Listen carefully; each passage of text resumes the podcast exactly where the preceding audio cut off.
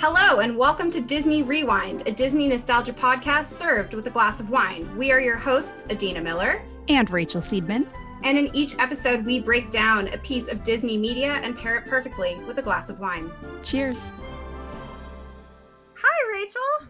Hey, Adina. How you doing? I'm good. Merry belated Christmas. Merry belated Christmas, but you know what? We are just, it's 2020. If anything, we deserve to have a long Christmas season this year, so it's still Christmas in my book. And I will say that's literally one of the reasons that I chose this movie that we're going to discuss. So unless you have something that you want to talk about first, I think we can jump right in here. I say we cut the chit chat today and we get right into our movie because we have so much to talk about. We do. Guys, today we are discussing The Nightmare Before Christmas. Yay! Yay! I love this movie. And I obviously time of year is one of the main reasons that I chose this. But it's a fun, feel-good movie. The perfect amount of creepy and festive. So I'm going to give you a little synopsis as provided by Disney Plus because as always, as Rachel said last week, Disney Plus just happens to give my movies really good synopses and hers really crappy ones. And again, this is proving to be true. So bored with the same old scare and scream routine, Pumpkin King Jack Skellington longs to spread the joy of Christmas, but his merry mission puts Santa in jeopardy and creates a nightmare for good little boys and girls everywhere. It's such a good synopsis. It's such a good synopsis. So this movie came out on October 29th, 1993. So that was a long time ago. Yes, it was. Again, why did I pick this movie? We are putting this out just a couple days after Christmas, and I want to hold on to this good, warm, festive feeling as long as I can because 2020 has been the ultimate shit show. Mm-hmm. There have been ups, there have been downs, but I think for the world as a whole, it's been a shit show. Yeah, I'd agree with that. Rachel, do you consider this movie a Halloween movie or a Christmas movie? I consider it a Christmas movie. I watch it in December. Yeah, I don't watch it during Halloween time. I'll watch Hocus Pocus if I want to watch a Halloween movie, but I watch this movie during Christmas time. Okay, I don't know if that's necessarily a hot take that it's a Christmas movie. I feel like a lot more people think it's a Halloween movie because several years ago, some friends and I went and watched this movie at the El Capitan Theater in Hollywood for Halloween. It was very delightful. It was in 4D. There was snow when Jack first enters Christmas Town and lights were twinkling and it was super, super fun. And then there were models set up in the special showroom of the theater with fun facts about the movie. And again, had I known that we were going to be doing this podcast back in 2017, I would have taken note. Plan better, Adina. I know, terrible. But yeah, I personally consider this a Christmas movie. But if you look at it, all the artwork for it is pretty Halloweeny. Yeah, and so I think what you guys will hear soon is Adina and I, because there is so much to talk about when it comes to Nightmare Before Christmas. At this point, it's such a cult movie. It has a cult-like following. It's wonderful. So we have kind of divided up how we're going to talk about it. So I took on kind of the making of the movie and how did it get to that point. And then Adina took on, since that point, we have now seen this ride happening at Disneyland on the Haunted Mansion, gets that reskin during the holiday times, starting during, of course, Halloween. So I think this will be a really fun thing for us to talk about. And you really get that feeling. Is it Halloween? Is it Christmas? What were they trying to say? And so I definitely have some notes from the making of that will kind of influence. Maybe you guys will say something else. If you think it's a Halloween movie or a Christmas movie, maybe you'll say something different by the end of this podcast. Yeah. Rachel, what wine are we drinking with this wonderful movie? So we are drinking a very special wine today. And it is the brand, I can't even tell you Okay, let me tell you right now, I don't have a lot of information about this wine. It's a mystery wine. However, the wine that we are drinking today is called the Electric Reindeer Chardonnay. And of course, I had to choose an Electric Reindeer. One, there's a million different Christmas wines in existence. You can find Hallmark wines. You can find ugly sweater wines. You can find all different types of wine. However, as soon as I saw Electric Reindeer, well, done and done. That's our movie right there. What takes Jack to serve as Santa as he goes off into the world? Well, we'll talk about it. However, spoiler alert, it's some electric reindeer with Zero at the lead.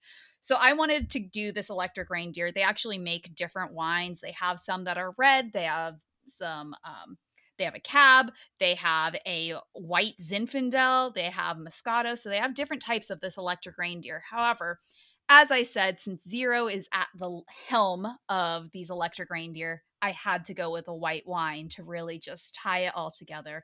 Zero at the lead and our Electric Reindeer. Now, again, this is a Chardonnay. We have not had a Chardonnay. We are on episode 8. We are on episode 8 right now.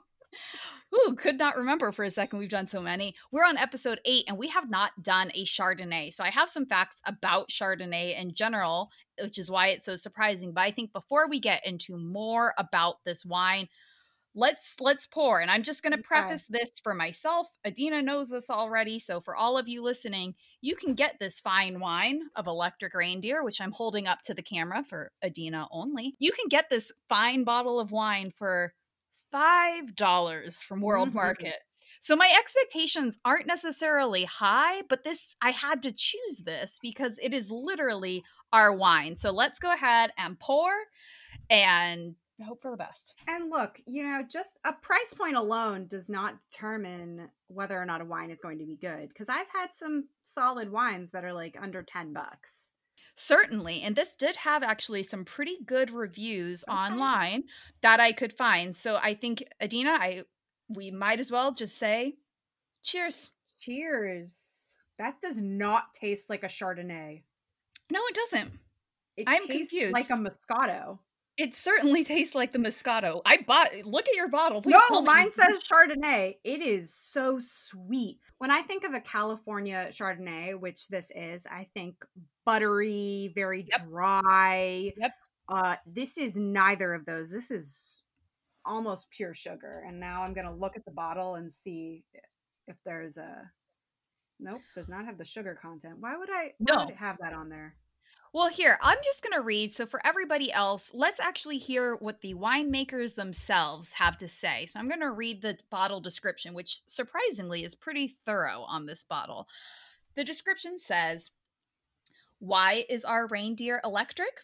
Because he's on the go. This festive fellow comes around once a year. He brightens up your parties, shines in any grab bag, and glows on holiday tables. You can only find him there, so catch him while you can. Plug into your best holiday ever with the complex aromas and exotic fruit, spice, and fig notes of our Electric Reindeer Chardonnay."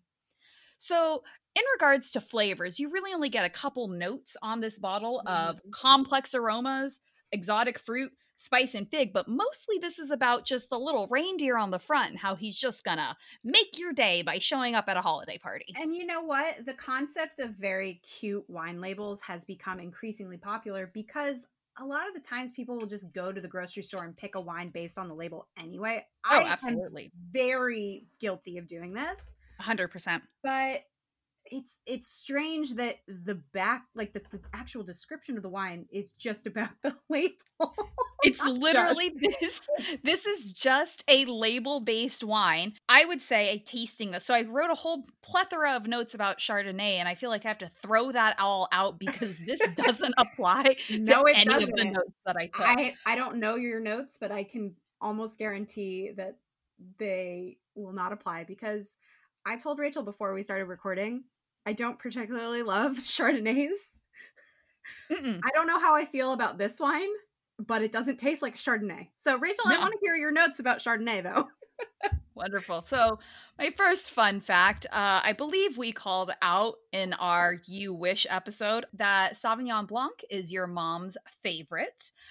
So my mom's favorite is Chardonnay. Oh, hey. Do a little throwback. You guys now know what our mom's favorite wines are, but both of my parents love Chardonnay. We have a wine club membership to a winery not too far from my house, and they do some top tier California Chardonnays. This is a little bit different. So anyway, as I said, I tried to do a little bit more research on this wine. Who is Electric Reindeer? Who makes this? Where is this from? Anything. Spoiler alert, I don't know. It says that it's made by Electric Reindeer. I wonder if it's like, not a secret brand, but like produced under some other umbrella, but then bought by Cost Plus World Market. It seems like it's something along those lines, because I found a name of another winery that owned this label of Electric Reindeer, but then they were purchased by somebody else. So this is a very mysterious wine that basically Cost Plus World Market puts out. But I will tell you this, another reason for picking this wine, other than label alone, is that it is actually a Northern California. It does say that it's Napa, California wine. And as we will get to talk about in a little bit, this movie was actually not made in LA. This movie was made in Northern California, in the Bay Area.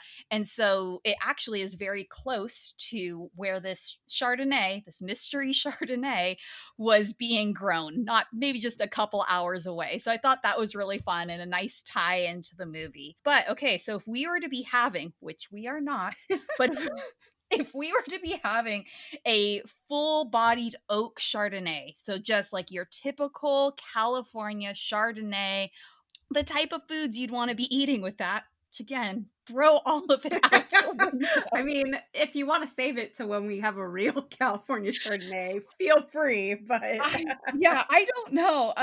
Here, I will just give some things. Next time we do an actual Chardonnay that I know is Chardonnay-y, this will apply a lot more. However, I did the research before drinking the wine, so I just want to say it. So yeah, Rachel, tell us about your deep dive on California Chardonnays that has nothing to do with this actual wine that we're drinking. If you were to be having a full-bodied oak Chardonnay, the types of food you'd want to be eating would be you'd want to be doing a fish. Let's talk about some halibut. Let's talk about some cod. You don't want to be doing necessarily like a tuna. That's too big for a regular Chardonnay. Yeah, like a light white fish. Light white. And then also though, some of the best foods to have with a Chardonnay would be your late summer veggies, aka that pumpkin ravioli that you've been eyeing at Trader Joe's. Get it and have it with a Chardonnay, because that will be a perfect pairing. Oh my God, yum. That sounds so good. It sounds so good right now. Any type of butternut squash, all of that. Things you should avoid. And maybe that's the most important thing right now. Spicy food. No Asian food. No light cheeses. So no like goat cheese, sheep cheese. That's not going to pair well. Go with your cheddars and don't have your spicy food. Okay, I'm going to move past that point because, again, it doesn't apply to the wine we're drinking today. Sorry. No, it's okay. How could you have possibly known? I couldn't. I have one final thing that, again, we'll probably bring up when we have an actual Chardonnay, but technically this is made with Chardonnay grapes, so I'm going to call this anyway. Chardonnay is the most widely planted grape variety in the world. It has actually overtaken a lot of Spanish grapes, and Chardonnay has topped it. If you go on Wikipedia, it says that there's a Spanish grape that tops it. However, you go on like Wine Folly, if you go and look at other wine-specific places, they will tell you that Chardonnay is the most widely grown grape. So most people listening have probably had a Chardonnay. It's also what's used most in sparkling wines, champagne, Prosecco's, all of that is a lot of times based around a Chardonnay grape. That's super interesting. And I didn't know that. The more you know about Chardonnay. I'm so sorry. Don't be sorry. Okay, I'm done about Chardonnay because this isn't a Chardonnay, but it's good. I'm not against this wine. I'm not against this wine. It's better than the Gewürztraminer that we had during Snow White. Yes, it is. AKA, it's not sickeningly sweet. Yeah. It is like a Moscato, so there is some sweetness in this wine. So if you were thinking there's going to be no sweetness, this is not the wine for you. No, and it's not the wine I was expecting when I took a sip. But nope. Again, I don't hate it. It is not my favorite we've had on the podcast, but nope. It's not my least favorite. Not my least favorite. So you know what? That makes it a good wine in my book. And it was $5. And it is very festive. If you're going to a holiday party, grab yourself a bottle of Electric Reindeer. It doesn't have to be the Chardonnay. They have other ones. The label is very cute, and it will absolutely make somebody smile to just look at the label alone. So yeah, like, $5, great wine. So now that we've had a little bit of this wine, I think it's time that we move on to the fun facts that we have on this movie. Yes. Now, The Nightmare Before Christmas was actually originated by a poem that was written by Tim Burton in 1982 while he was working as an animator at Walt Disney Productions. Now, as I mentioned last time, one of the reasons why I picked this movie was because I saw Tim Burton worked on Vixie, the vixen, the fox. So that was around that time. What was it, 1980? 1980s, early 80s. It came out in, did it come out in 1980? Oh, sorry. The movie came out in 1981. Okay. So a year later, while he is still working as an animator at Walt Disney Productions, he writes this poem. Then he comes out with this short film called Vincent, also in 1982, and it was very highly accorded. So after the success of that, Tim Burton began to consider developing The Nightmare Before Christmas as either a short film or as like a 30-minute television special, and tried for years to make it work within that short time frame. Of course, that did not happen, as we were talking about a full-length feature film. You know, years went by and Tim Burton is still thinking about this project, and as he's doing a bunch of other things.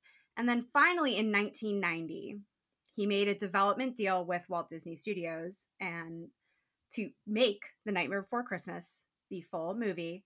And then production started in July of 1991. I just want to insert something. So something that I found, a lot of my facts, not all of my facts, came from the Netflix show, the holiday movies that made us. And something that they talk about is actually Tim Burton had pitched this to Disney while he was an animator. And they said no. However, they took the rights at the time to The Nightmare Before Christmas. So Disney was in possession for a very long time, and Tim Burton and Disney went their separate ways. Okay, so while he was an animator, during that 2-year stint, he met two very important people. One was named Henry Selick, who went on to become the director, because spoiler alert, if you thought Tim Burton directed The Nightmare Before Christmas, you are sorely mistaken. He was, as you will find out in a bit, working on Batman down in LA. So he was actually not even on set during all of this. So he met the actual director while he was an animator, in addition to one additional person named Rick Hendricks, who went on to basically build the sculptures of Tim Burton's ideas. So Tim Burton, and actually while they were talking about this, they showed the sketches of the Fox and the Hound, and Vixie was what they were actually showing while they were explaining how these three guys kind of got together. All of them went their separate ways after their 2 years was up. Now what happened then is Disney had a very important person at the time named Paul Reubens, who you will actually know as Pee-wee Herman. Mm-hmm. And so during Pee-wee Herman's Big Adventure, he got to choose who was going to direct this. And he just happened to choose Tim Burton to be the director. So Tim Burton had already gone separate ways with Disney at this point, but Paul Reubens wanted Tim Burton's ideas to be the director. In addition to that, that is when Paul Reubens as well pulled in another person who is very core to Nightmare Before Christmas, who's Danny Elfman, to do the music to Pee-wee's Big Adventure. So these, because of Paul Reubens, Tim Burton had his success and was able to go on to do Beetlejuice and Batman. And after those two success, he went back to Disney and said, hey, I want to buy these back from you. And they said, no, let's do it together. Here's $18 million. We are going to do this together. What? Mm-hmm. So it's because of Paul Reubens. It's because Pee-wee's Big Adventure that Tim Burton basically, that's what launched his career to go on to do these incredible things and to do them with Danny Elfman and actually some other people as well. Caroline Thompson, who's Danny Elfman's girlfriend, wrote the screenplay for Beetlejuice and ended up writing the screenplay for Nightmare Before Christmas. All of these things happened because that one spark of Paul Reubens pulling in everybody to start Pee-wee's Big Adventure, and that kicked off what would become the trajectory of Nightmare Before Christmas. That's super cool. Mm-hmm. It's really, really cool. Now I want to, I also don't want to, but I want to go watch Pee-wee's Big Adventure. That's what started all of this. Like Tim Burton he lost Nightmare Before Christmas. He, like, Disney had it and he wanted to buy it back. And they said, here's 18 million. Let's do this thing. That's so cool. Mm-hmm. Mm-hmm. That's super, super cool. At this time, they gave him this money, except he was signed up to do Batman Returns, Batman number 2. So he was down in LA. Same with Rick Hendricks, was also working on Batman Returns with him, which is when they got Henry Selick to be the director. And they trusted him. They knew him when they were younger as animators. And so then Henry Selick really was the one who started pulling this whole team together in the Bay Area. They weren't going to go down to LA. They were all in the Bay Area. In fact, they sent ideas down to Tim Burton of here's what Halloween Town's going to look like. And Tim Burton had said immediately no. And he had one rule. Halloween Town is black, white, and orange. Those are the only colors that you're allowed to see there. Mm. So the animators then had to scrap what they already had. So not the people actually building it, but they had to first draw this out so it could get built.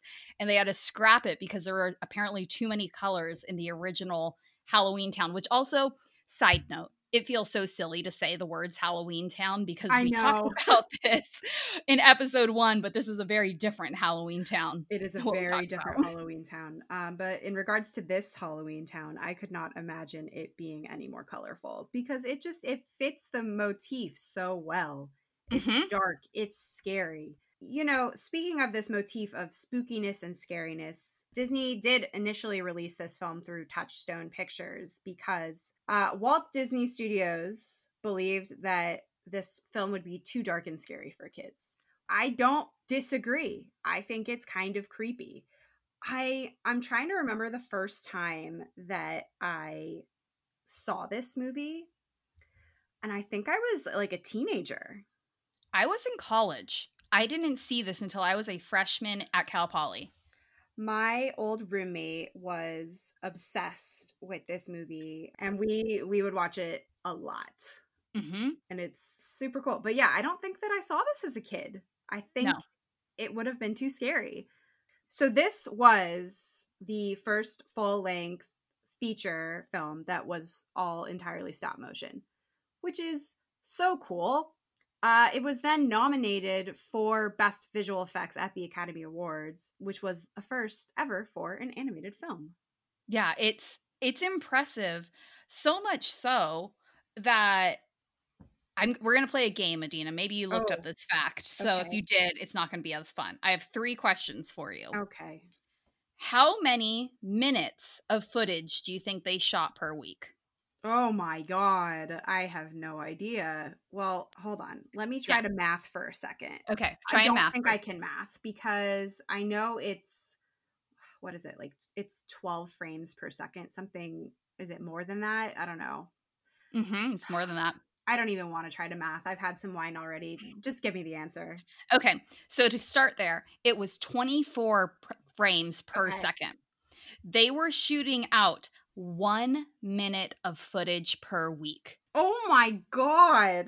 That's all they got out is 1 minute every single week for a total of 110,000 individual frames make up this movie. Right? As right? Say that, I'm going to pour myself more wine because pour the wine. Shit. Yeah.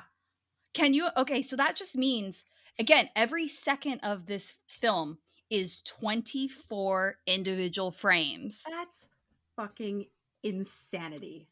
Look, I love meticulous work like the rest of them. I decorate cookies. I build miniature things. I cannot imagine 24 frames to just get 1 second and therefore 1 minute of footage. Can you imagine going to Disney and being like, they're like, oh, how much did you do? We have 2 minutes of footage done currently. God. I am immediately thinking now of the scene in Parks and Rec after Ben Wyatt has left his job and he's trying to find a fun hobby, and he does it's no longer than 3 seconds of a stop motion. He's like, that took me a week.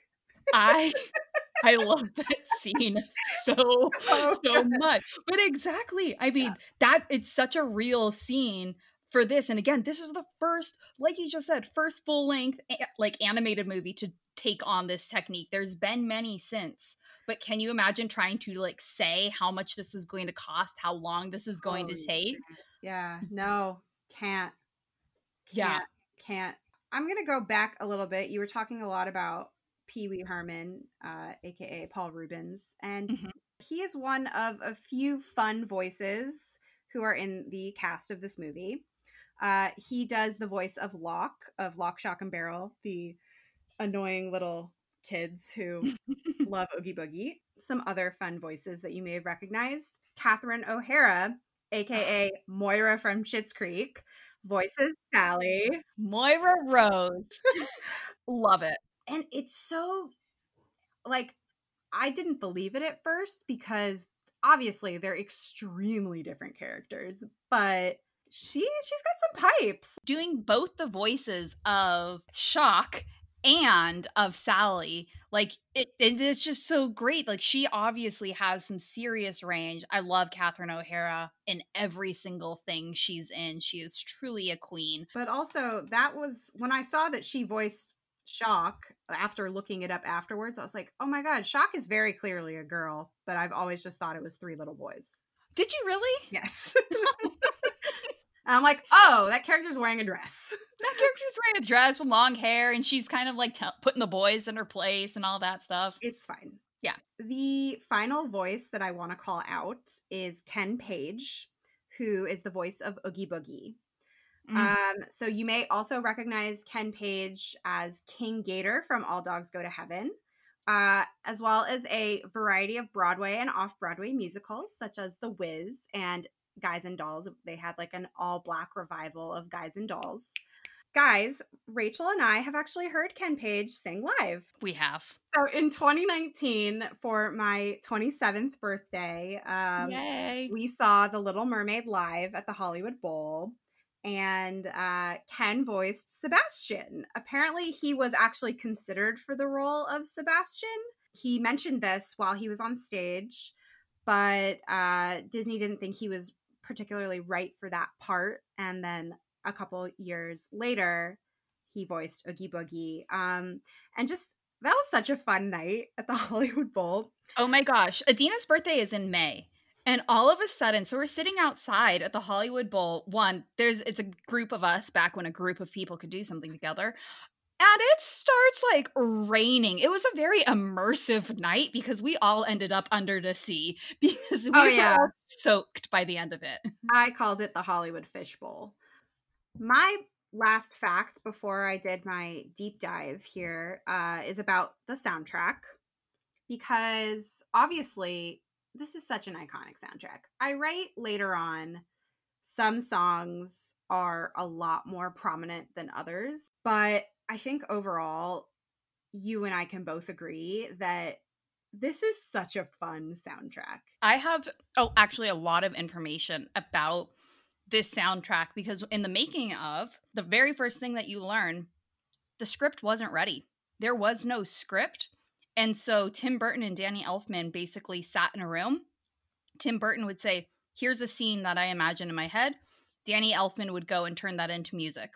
And so what they tried to do is cover as much of the story through song as they possibly could, so that they could then give that to the animators and give that to everybody up north so that they could start, because they were at a standstill. They could not do anything because the person who was set to write the script was writing very, very slow and ended up not being the screenwriter of this movie. Somebody else had to come in and take over being screenwriter. And you'll see that Catherine Thompson is written as screenwriter, And Michael, I'm so sorry, I forgot your last name. Michael something is the person who it's adapted by. So Michael took Tim Burton's ideas and started and then never completed it and couldn't get it out to them. They alluded to that he had a drug problem in this thing that I watched, and that's why he didn't get it done. Oh, hey, that is... Hey, I'm not spilling the tea over here. They spilled it on Netflix. Yo, that is fascinating. Right? But also, just imagine being Michael so-and-so. Obviously, it doesn't matter at this point because he didn't write the screenplay. But what a ball to drop, sir.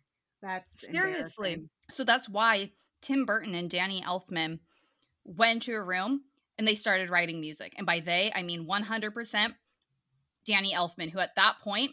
Danny Elfman didn't do scores. Danny Elfman didn't do music until he was asked for Pee-wee Herman's Big Adventure to do music. He was the lead singer of Oingo Frickin' Boingo. Like, he was a rock star. He was not somebody like Hans Zimmer writing these musical scores. He was just somebody who Paul Reubens liked the sound of his music and his voice and said, I want you to do this. And he's like, I don't know what to do. So he learned very quickly how to write musical numbers. That's crazy. I'd also like to point out that this is the second time you've mentioned Hans Zimmer when we're not talking about anything related to Hans Zimmer. But I digress. Rachel is giving me a face, so I'm going to... I freaking love Hans Zimmer, okay? I will bring him up every single day if at all possible, because as a person who grew up with music and playing music and everything... I bow down to that man. Oh, I think he's incredible. I'm not disagreeing with you at all. This is now the second episode we've talked about Hans Zimmer. Anyway, but I'm just, going back to you saying that Danny Elfman just knocked these out. He said that writing the songs for this movie was one of the easiest jobs that he has ever had. He felt he had a lot in common with Jack Skellington, which obviously makes sense because then he's the singing voice for Jack Skellington. What's crazy about this? Okay, so again, I'm going to continue to spill the tea because I got a lot of it in this documentary that I watched. He was originally the voice, not just the singing voice, but the actual voice of Jack Skellington. They went for a very long time of Danny Elfman doing the voice, all parts for Jack. Oh. And Tim Burton heard it and thought his voice fell flat and didn't like the way that he sounded, and asked Caroline Thompson, who was the writer, but also, as I said earlier, Danny Elfman's girlfriend, to tell him that he no longer had the part of Jack. Oh, God. He didn't do it himself. He had Danny's girlfriend tell him, by the way, Tim doesn't want you to do the voice of Jack. You can keep singing, but you're not going to do the voice of Jack.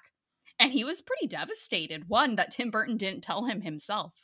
And two, that he wasn't doing the voice that you just said. He related to the character of Jack so well. Oh, God. That's a horrible, devastating blow. Right? Boy, this soundtrack, again, I love the soundtrack. They are great.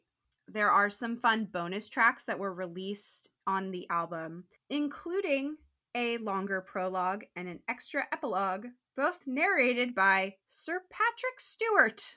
Girl, love Patrick Stewart. It is not known why this was cut from the movie because he did narrate it for the movie. And then they cut it. Yeah, why? I want to know why. Could not find any reason as to why they actually cut. But you can find the full poem on Spotify, just like this podcast, or Apple Music. And you can hear the entirety of the poem, the part 1 and part 2. Why would you not want to have Patrick Stewart credited in this movie? That's dumb. Right?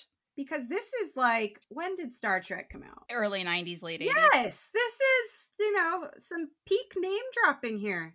This is the height of TNG for all you Star Trek fans like we are in this household. Next Generation, Picard was so hot right then. So I don't know why they cut it out. That's weird. I don't know. Yeah. So as I said, they were given an $18 million budget. However, as they were going through the film, they realized they were going to go way over budget to get this movie done. I mean, yeah, if every frame, every second is 24 frames, yeah, no shit. So a very smart producer who was a Disney producer who flew up and worked out of this office, flew down to do a screening. And some of it was the stop motion. The rest of it was just kind of some storyboarding, etc. She gave them a screening of this movie and everybody fell in love with it. And she said, okay, but we're going to go over budget. So if we go over budget, we're going to cut this and we're going to cut this and we're going to cut this to stay at 18 million. And they were flabbergasted. They were like, you can't cut any of those things. They have to stay. And so they got an extra $6 million and this movie cost $24 million. So what a genius she was to present them the entirety of it and then have the best parts that she said, this is going to get cut. And people were like, you can't cut that. That's necessary. So I just want to give like a round of applause to badass women who are just like, I know how to game this system and we're going to get our money. She was great. Well done. Yeah, I can't imagine anything being cut. I think it's such a it's a tight script. Like it is. It's 80 minutes. It's 80 minutes. I don't think anything is, you know, overly extended or frivolous. It's a tight movie. Totally. So the very first scene that they shot, and this was all, again, a very strategic choice by this same producer. The first scene that they shot was the song What's This? Because that was Adina starts dancing along as I very dramatically did a hand flourish. It's so great. And so what they did is that song is the most quote unquote Disney-like song in the entire movie. And it's the most Disney-like scene in the whole movie. Yes. So what they wanted to see progress and they wanted to show, well, what are you people doing up in Northern California? They wanted to have that song done and Disney loved it. They were in hook, line, and sinker. They're just like, this looks like the best movie ever. I keep going. Do whatever you need to do. What resources do you need? Let's help you out. Because, again, it felt very, like, Disney-like. It felt very joyous. It felt very, like, wonder and awe. Little did they know of everything else that was going to come. Right, right. It was very sneaky. So sneaky. They did some very sneaky things to get this movie to happen. That was my favorite one, that they're like, hey, Disney, oh, what have we been working on? Here's this song in Christmas Town, and this guy sees how great Christmas is. Yay, that's what we've done. And they're like, yes, I love it. So Henry Selick, I'm going to give this man some props right now on our podcast because people don't even know that he was the director. People assume because the title says Tim Burton's The Nightmare Before Christmas, people assume that he directed this and they assume he was more hands-on than he actually was. So props to you, Henry Selick. He really did a lot of the work here. He assembled the team. He got this to happen. One of my favorite things that I learned about this movie, there's a couple hidden Mickeys in The Nightmare Before Christmas. Oh, yes, there are. There is a gift that is given. Actually, there's two gifts. These two children, brother and sister, they get this doll and a duck. And the doll ends up flying at them and the duck ends up attacking as well. That doll is how Tim Burton drew Mickey Mouse. So it is his drawing of Mickey Mouse turned into the sculpture. In addition to that, the girl who opens it and receives the demonic Mickey Mouse is wearing a nightgown with Mickey Mouse on it. And her brother, who gets the duck that attacks, his PJs have Donald Duck on them. Well, that's adorable. Two more things, and then we're going to get into Adina talking about the ride, which I very much want to hear about. Yeah, I haven't been talking, and this is very strange. There were over 400 different faces and heads for Jack Skellington. Ooh. So they had this box, basically, of Jack heads, and they would take one off, put a new one on. Same thing with Sally. Every time her face moved, they just peeled off the face that was on her and slapped a new one right on. So that was really cool. Just, again, how many things they had to make this happen. I've got to say, I've never wanted to do stop motion, and hearing these facts makes me want to do it even less. Seriously. Which I'm so glad you said that, because that leads into my last fact. Was not intentional. While you might not want to do any more stop motion, our director, Henry Selick, went on to do two more stop motion movies, which were James and the Giant Peach, which Jack Skellington makes an appearance in that movie. Yes, he does. He also did Coraline, which again was a stop motion movie. So these stop motion movies that you know and love, It's Henry Selick who made them all literally come to life. So this dude, come on, man. You just... That's nuts. No, that's great. Good for Henry. He deserves more credit. He deserves a lot of credit. Mm-hmm. Thank you for going on that journey and looking into the movies that made us. Christmas version. That was super, super fun. You're welcome. So one of the main reasons why I wanted to look into this was because we received an email from a listener named Lauren, who wanted to know what Disney ride we would want to work on if we were a cast member at the parks. Oh, fun. So I absolutely love the Haunted Mansion. One of the things that I love about it, like if I were to be a cast member on it, is you don't have to be in a good mood. Like you can be in kind of a shit mood and just show up and like, whatever, you're at the Haunted Mansion. It's fine.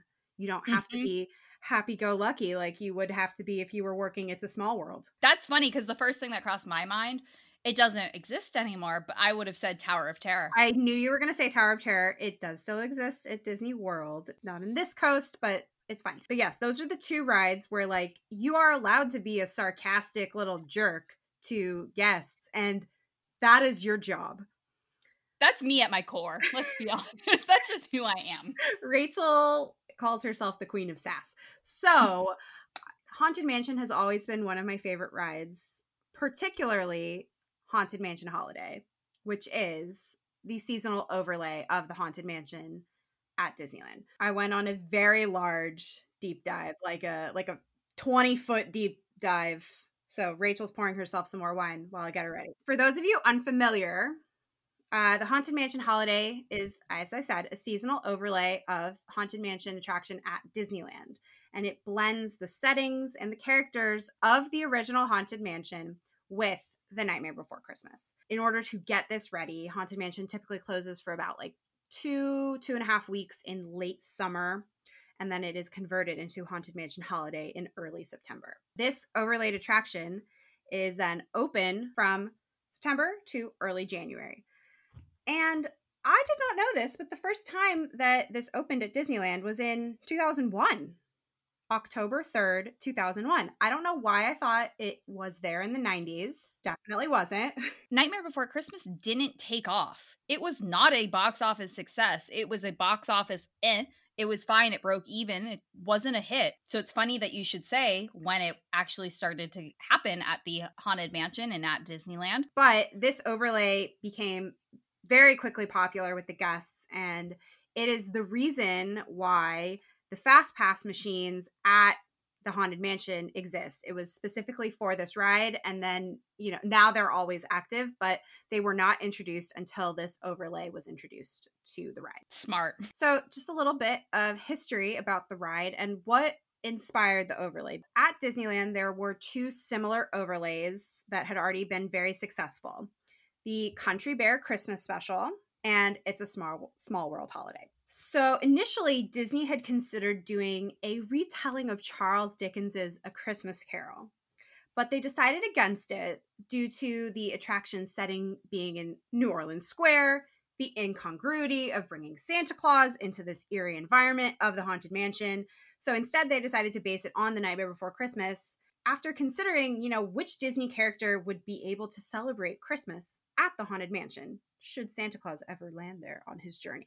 Haunted Mansion is a creepy ride, so you got to get a creepy guy in there. There was one issue that they did have to deal with, and that was the fact that many of the key performers in the original Haunted Mansion had passed away many years before. Some names I will call out. Paul Frees.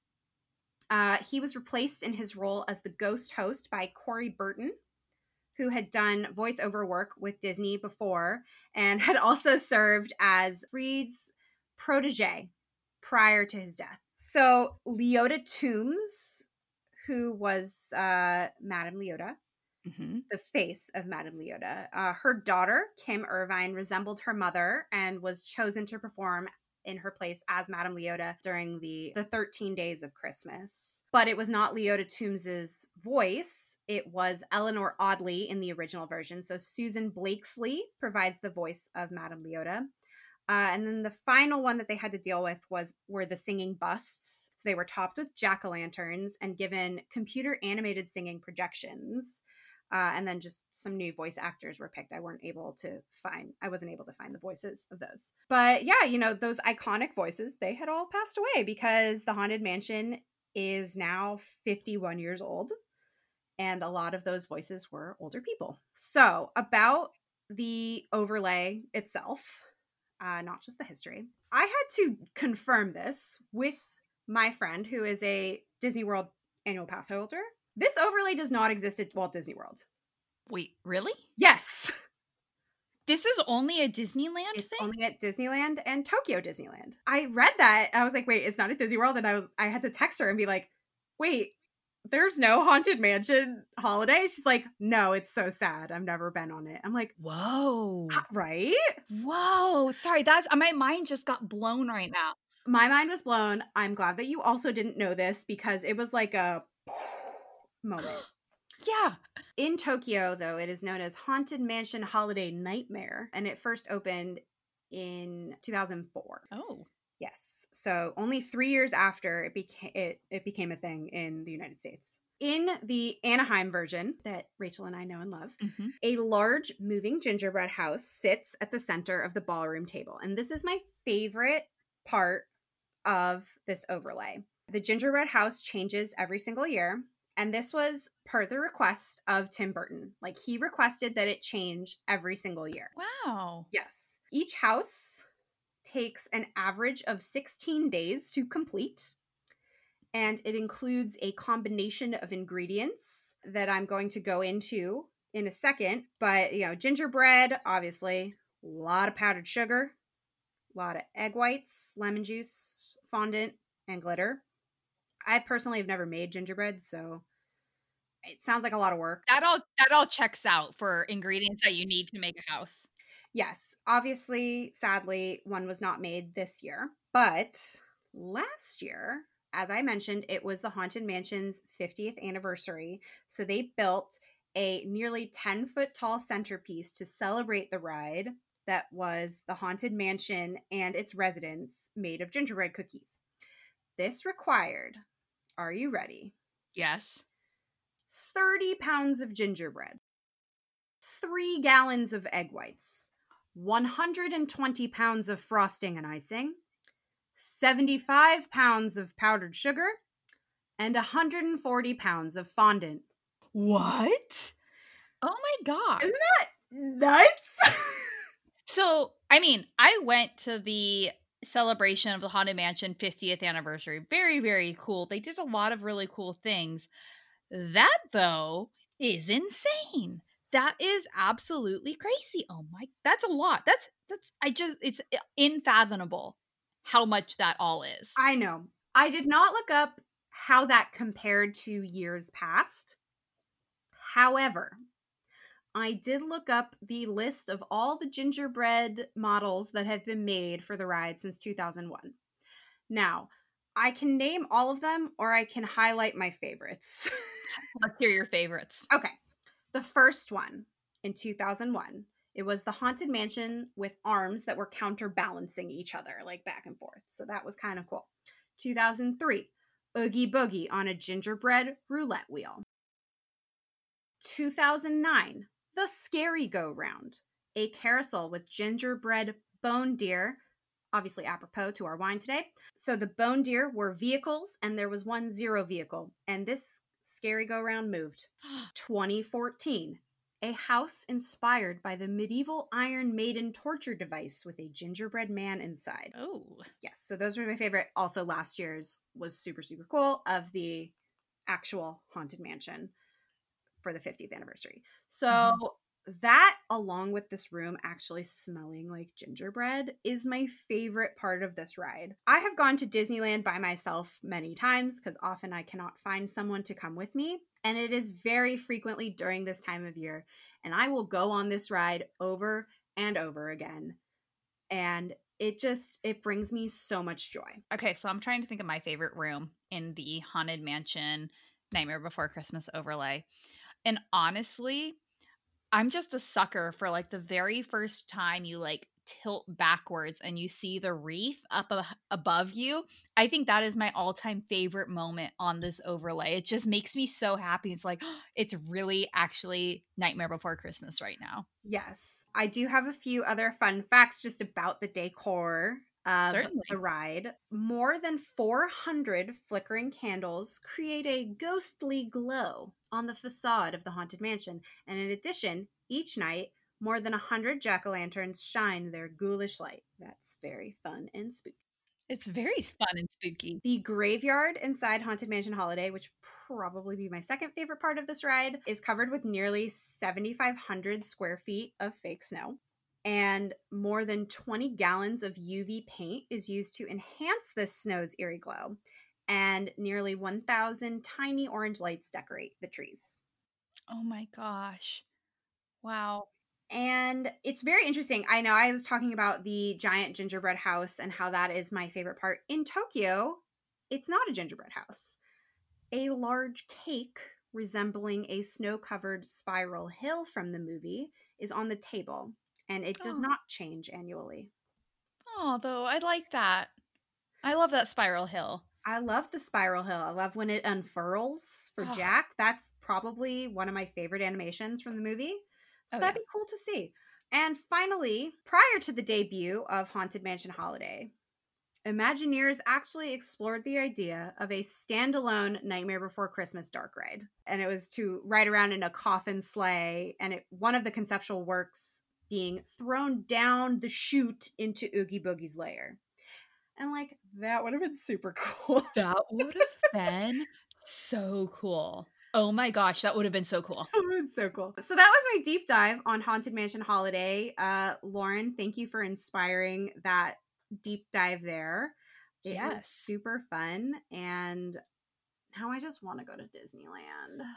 Oh my God. I miss it so much. I'm so happy that I got to go right before it closed with my parents. That was one of my favorite trips that I've had in a very long time. But I miss it so much. So thank you, because I get to now feel like I'm at Disneyland during the holidays. Oh, yeah. I'm very glad that I was able to go earlier this year. I actually got to visit Club 33 on one of my visits. That I feel is like a whole different podcast episode, but we can come back to that. It feels like it was 10 years ago now, not 10 months ago. Right? Oh, my gosh. That was a different time. Oh, we were so young. So naive and unaware. So young, so naive. I say on that, we pour ourselves a little bit more. Oh, and actually get into the movie. We aren't going to go point for point like we always do. We have each of us wrote down a couple of different points that we want to talk about, but in the effort to keep everybody sane and not go too crazy right now, we will be keeping our movie part a little bit shorter because we wanted to treat you all, Merry Christmas, to more facts about this amazing movie. So I'm going to pour myself some wine, you just did, and let's get into the movie. Yeah, so my first thought I had while watching this movie, other than, my God, do I love this opening song sequence, is how did Jack become the Pumpkin King? Oh, that's a good question. It is never... I had a similar question at the very beginning is, what is this relationship between him and Sally? Oh, I have so many questions about this. First of all, the existence of Sally. Is she a secret? Is she not a secret? Because I feel like the way that some people act around her is like, who is this person? But then Jack is like, Sally, you can sew things. And I get very confused, and their relationship is not explored enough. It's not. I would want to see more. Just a random fact that I still have. Sally was originally supposed to be a very, voluptuous woman. Very curvy, very femme fatale. Mm. And when Catherine Thompson took over the script, she was like, no, that is not how I see Sally. I see her as a little matchstick girl. And she's like, I really see Sally as myself. So what is so precious is she wrote Sally as herself, and Danny Elfman wrote Jack as himself. And so really, Jack and Sally, I mean, they aren't together now. They did go their separate ways, but at the time, they are like a time capsule of that relationship. That's adorable. But also their relationship just isn't explored enough. Like, they have a lovely love song, but also it kind of comes out of nowhere. Like I said, you know, we're not going to go super deep into detail, but after the Halloween song, the mayor is talking about, you know, what a great Halloween, like, let's give out some awards. And I took down the award because it made me chuckle. To the vampires for most blood drained in a single evening. Honorable mention goes to the fabulous Dark Lagoon leeches. I love that award. Also, at this beginning of this movie, Jack's going into quote unquote Jack's lament. And okay, I'm sorry. So you mean to tell me that these trees that lead you to all of the other holidays are just in the forest and nobody's discovered this? Oh before? My God, right? But also, I would love to know what goes on in Thanksgiving Town. Everybody is just like fat and eating. Fantastic. You have St. Patrick's Town. It's a drunken shit show filled with leprechauns. Valentine's Town. Everyone's in love. Everyone's in love. Everything is pink. It's lovely. There's chocolate and roses everywhere. I want to live, and that's where I want to be. I want to be in just the lovey-dovey holiday of Valentine's Day. I'll be honest, I'm still going to pick Thanksgiving Town. We can't choose Christmas or Halloween Town. I'm going to choose Valentine's. However, excuse me, where is my Hanukkah Town? Look, it was only, from what I could tell, international holidays that are celebrated everywhere. There was no 4th of July Town. I'm sorry. Can you tell me what Thanksgiving is in other countries? Fair. Sorry. Canada has a Thanksgiving. They do. Right? No, you're right. You're 100% right. But, you know, you're right. Can you imagine Jack, instead of going to Christmas Town, went to Hanukkah Town? And this is all the Nightmare Before Hanukkah? And then he's just singing, Mazeh, Mazeh. That means, what's that in Hebrew? He's just holding up like a gelt and some dreidels. What's this? It's spinning on my hand. What's this? There's candles everywhere. Should we write what's this parody for Hanukkah? Yes. Yes, we totally should. But yes, to end that point, I want to see the spin-offs of this movie. Most importantly, Nightmare Before Hanukkah, but that's a whole other movie.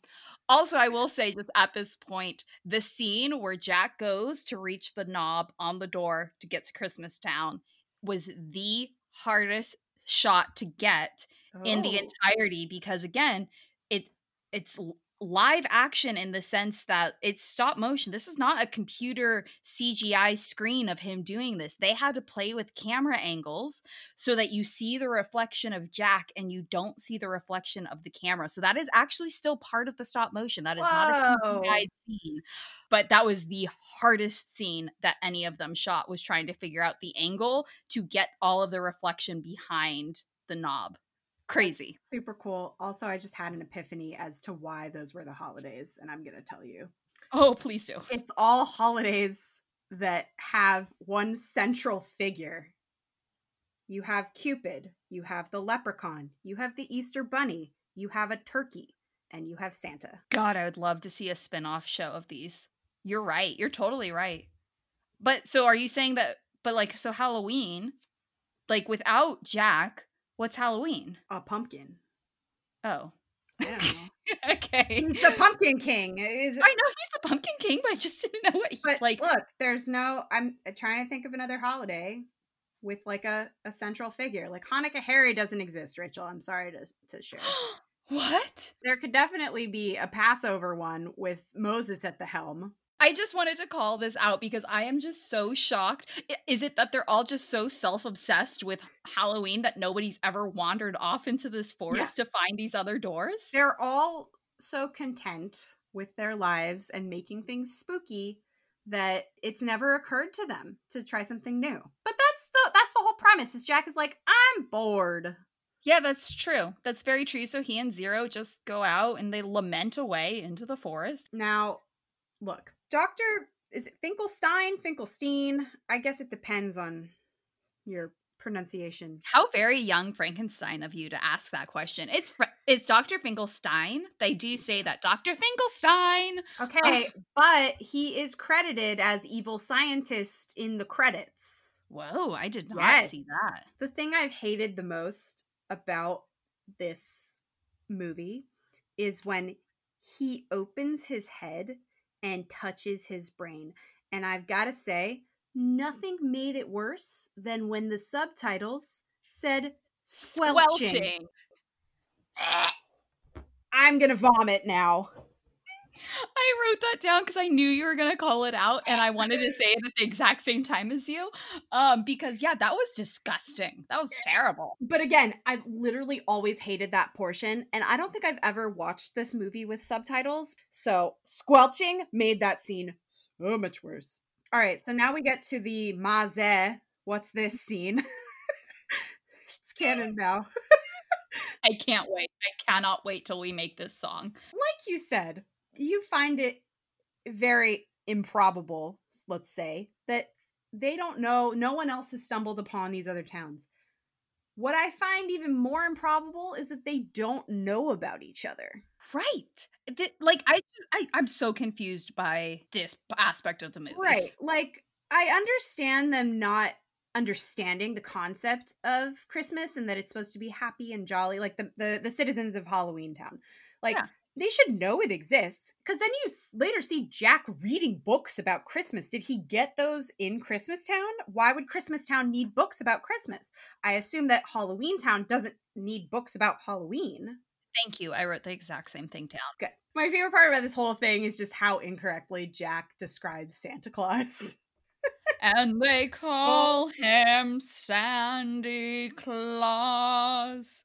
My favorite part of this is frickin' Jack thinks so much of himself that he thinks he understands all of Christmas after being there for, I'm going to give him the benefit of the doubt and say he was there for like half a day, because he went in at night.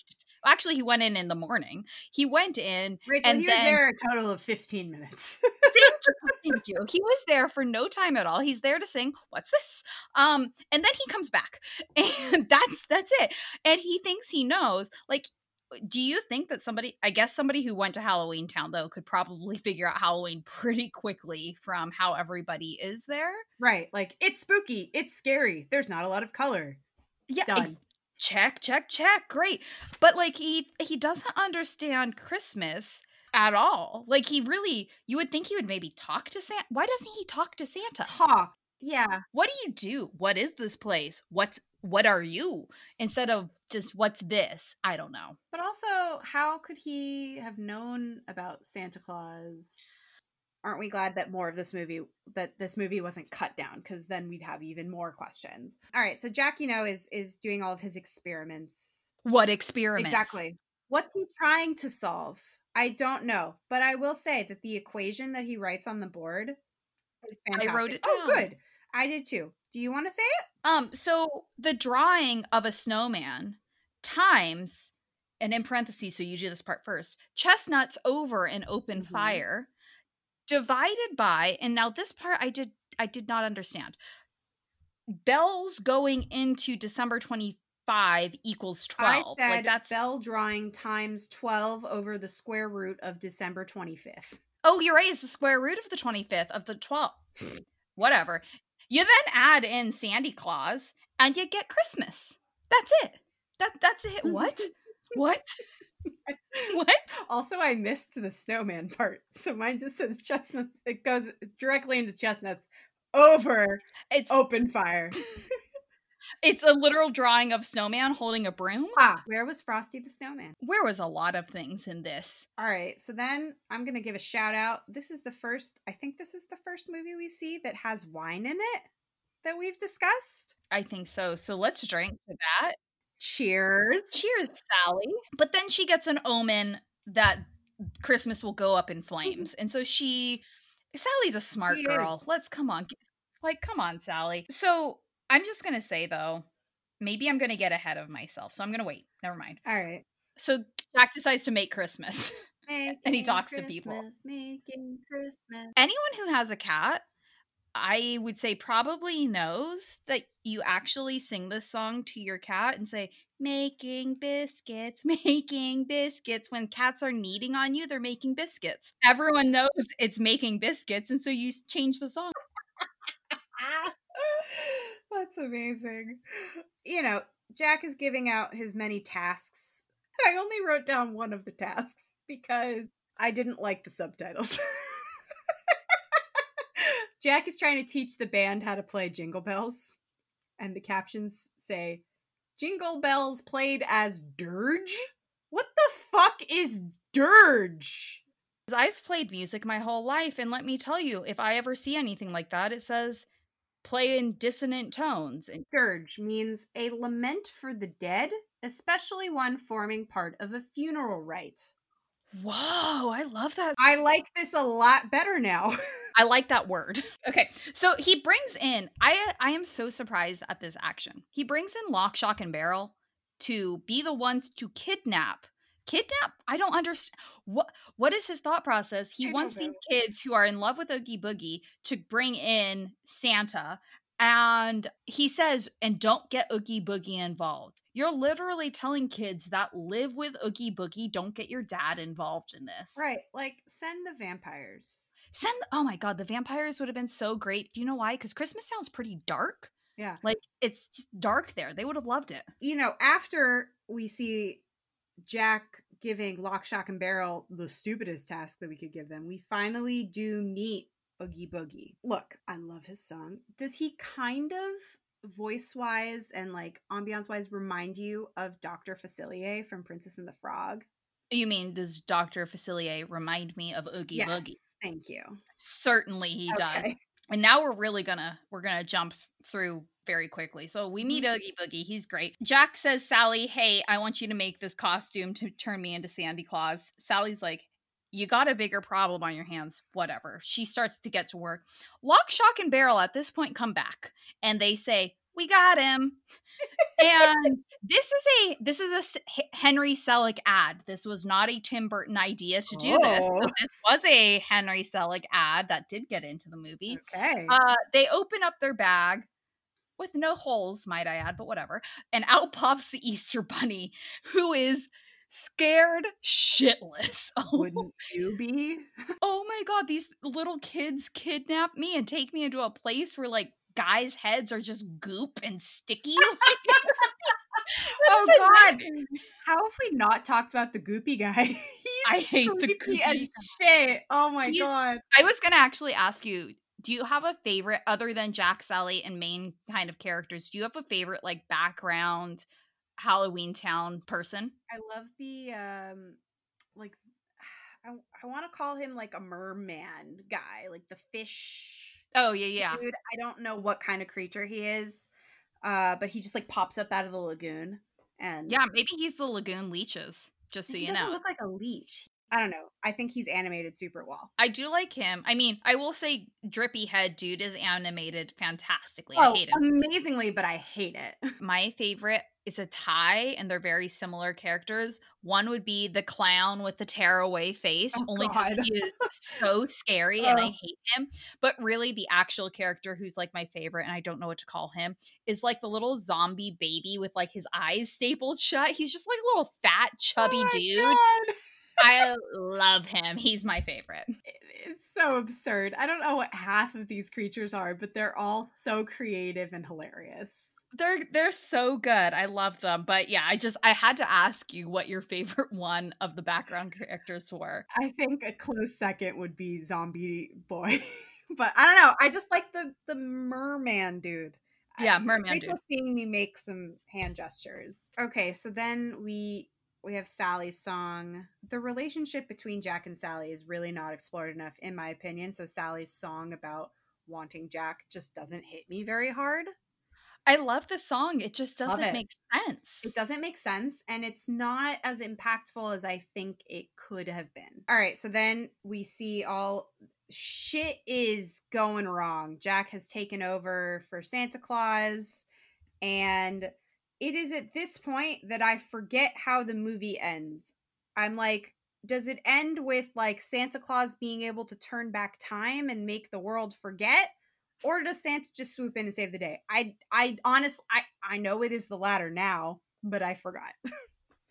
I feel like I watch this movie. I watch this almost every single year. I love this movie ever since I was a freshman in high school and the first time I saw it, loved it. So I like very much know this story like the back of my hand.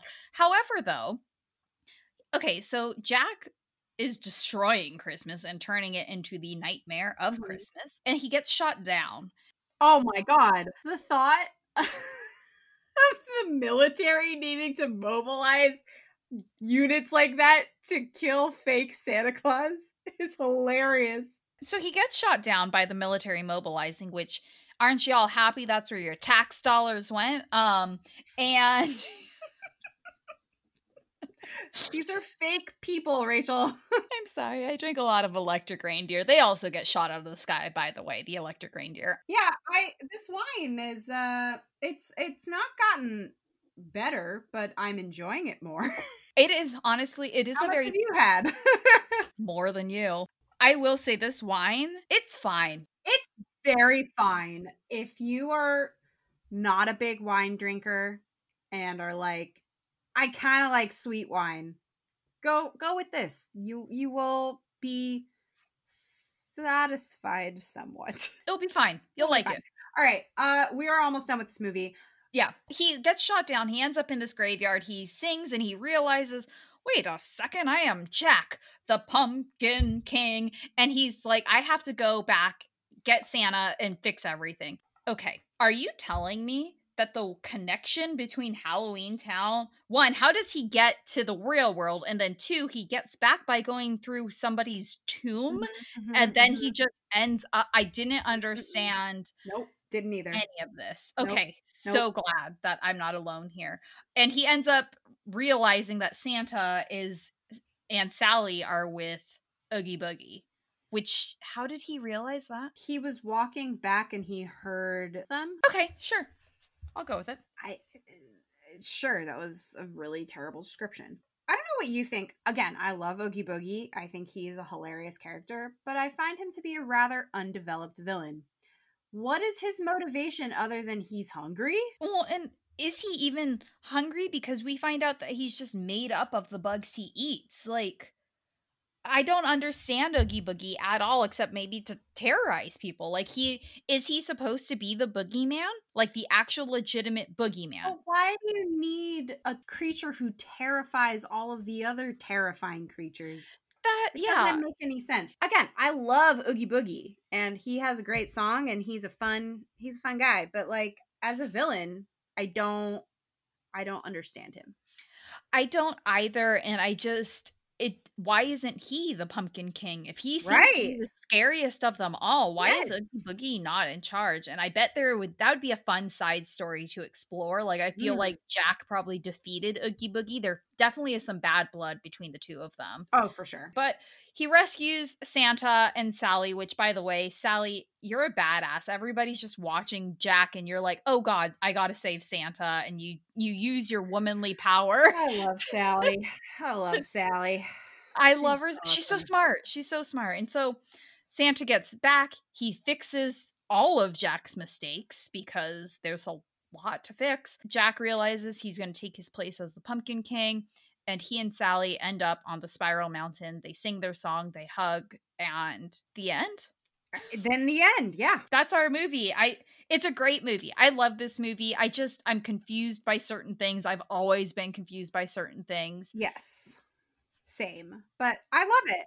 It's a great movie. It's super fun. I didn't feel the need to go like super into depth into the plot, but I very much enjoyed this movie and rewatching it again and doing my fun little deep dive. Well, and also just extending the holiday season for everybody who listens, because it's been a rough year for everybody. And I think we just need to learn about how one of our favorite holiday movies was made, how it got even chosen to be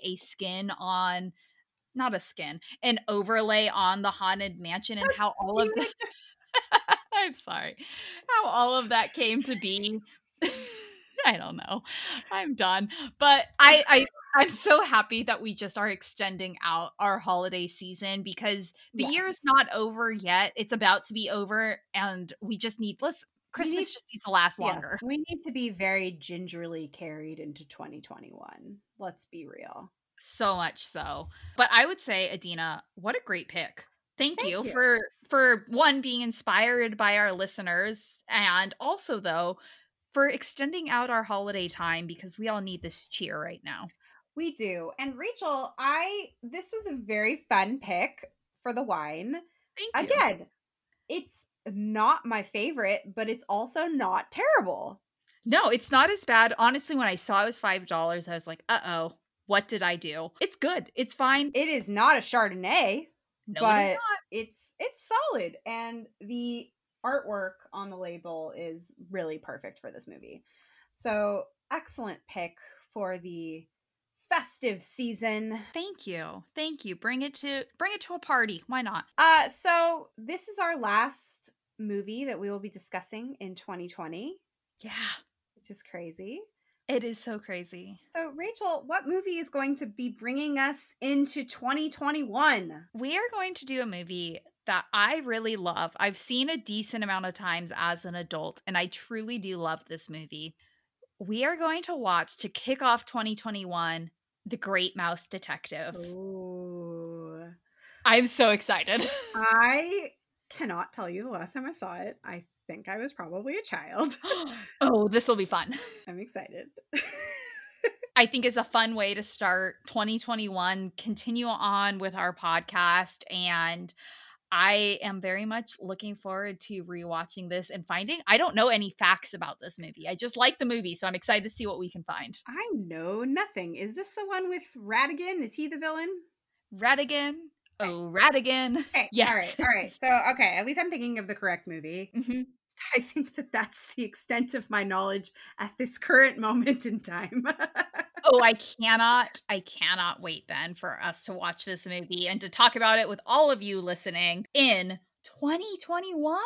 Fucking nuts. I'm sorry. This is our 8th episode that we are finishing up at the moment, which is super cool, which means that the next movie pick that I'm doing is for the 10th episode. And like, what the fuck? Oh, you're going to choose something good for 10. I know that too. I know. I'm excited. So let's round out 2020, Rachel, with a very hearty and happy cheers. Cheers, everyone. Bye. Bye. Thank you so much for listening. You can find us online at DisneyRewind.com. That is DisneyRewind.com. You can also follow us on Instagram at Disney Rewind. You can also listen to us on Spotify and Apple Podcasts. And finally, you can send us an email at DisneyRewind@gmail.com. Again, that's Disney Rewind, DisneyRewind@gmail.com. Cheers. Cheers.